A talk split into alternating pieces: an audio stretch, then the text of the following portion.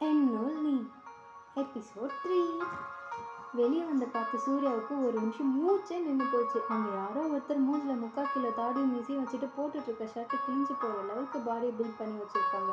போதாத்துக்கு ஒரு கையில் கத்தியும் இன்னொரு கையில் சத்யாவோட கையும் பிடிச்சிட்ருக்காங்க. இதை பார்த்த சூர்யாவுக்கு ஒரு நிமிஷம் இல்லை பத்து நிமிஷம் மூச்சு நின்று போய் ஹார்ட் அட்டாக்கே வந்தாலும் தப்பே இல்லை.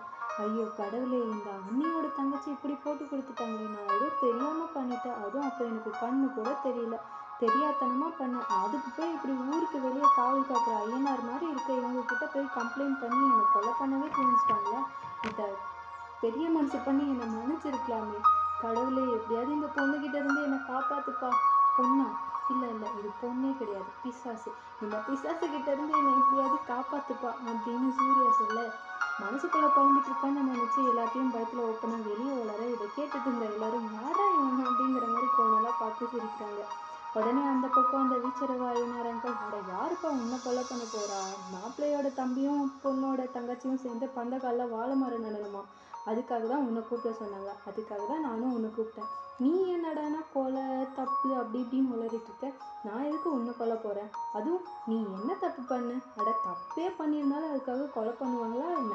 கொலை பண்ணுற அளவுக்கு நீ என்ன எங்கள் வீட்டு பொண்ணோட கையை பிடிச்சி ஊற்றியா என்ன? அப்படின்னு எதுவுமே தெரியாமல் இதை சொல்லிட்டு அவர் சிரிக்க. இவர் சிரிக்கிறத பார்த்து எல்லாரும் சுற்றி சிரிக்க. சூர்யா கூட ஷேம் ஷேம் போயிடுச்சு. அதுக்கப்புறம் சூர்யாவும் சத்யாவும் வாழைமர சம்பிரதாயம்லாம் முடிஞ்சு எல்லோரும் போனதும் சத்யாவும் அங்கேருந்து போக உடனே சூர்யா சத்யா பார்த்து ஒரு நிமிஷங்க அப்படின்னு கையை பிடிச்சிருக்க இதை கொஞ்சம் கூட எதிர்பார்க்காத சத்யா கொஞ்சம் தடுமாறி ஸ்லிப்பாகி கீழே விழ போக உடனே சூர்யா சத்யாவை இன்னும் கொஞ்சம் வேகமாக இருக்க ரெண்டு பேரும் மண்டைய மண்டைய முட்டி முட்டி ரெண்டு சுற்றி சுற்றி கீழே விழ போக சூரிய கொஞ்சம் ஸ்ட்ராங் பாடி இல்லை ஸோ கீழே விழாமல் பின்னாடி இருந்த செவல் மேலே சாய அவன் மேலே சத்யாவில் பிடிக்க மறக்கட்ட மாதிரி ஸ்ட்ராங்காக இருக்கிறதால சத்யா சூர்யாவோட தோல் பட்டியை இறுக்கி பிடிக்க சூர்யாவோட பெரிய கைக்கு சத்யாவோட இடுப்பு சின்ன கம்பி போல ஃபீல் ஆக சூர்யாவும் கொஞ்சம் அழுத்தி பிடிக்க. அப்புறம் என்ன? எல்லா படத்துலேயும் வர மாதிரி டூ மினிட்ஸ் மெய் ஹை காண்டாக்ட் அப்புறம் ஏதோ சவுண்டு கேட்டு ரெண்டு பேரும் பயந்து ஓடிடுறாங்க. அதுக்கப்புறம் ரூமில் சூர்யா தனியாக உட்காந்து அவனை அவனே திட்டிகிட்டு இருக்கான் அடே பைத்தியக்காரன் அவனுக்கு அறிவு இருக்கா? கொஞ்சமாவது அறிவு மூளை ஏதாவது யூஸ் பண்ணுடா. எதுவுமே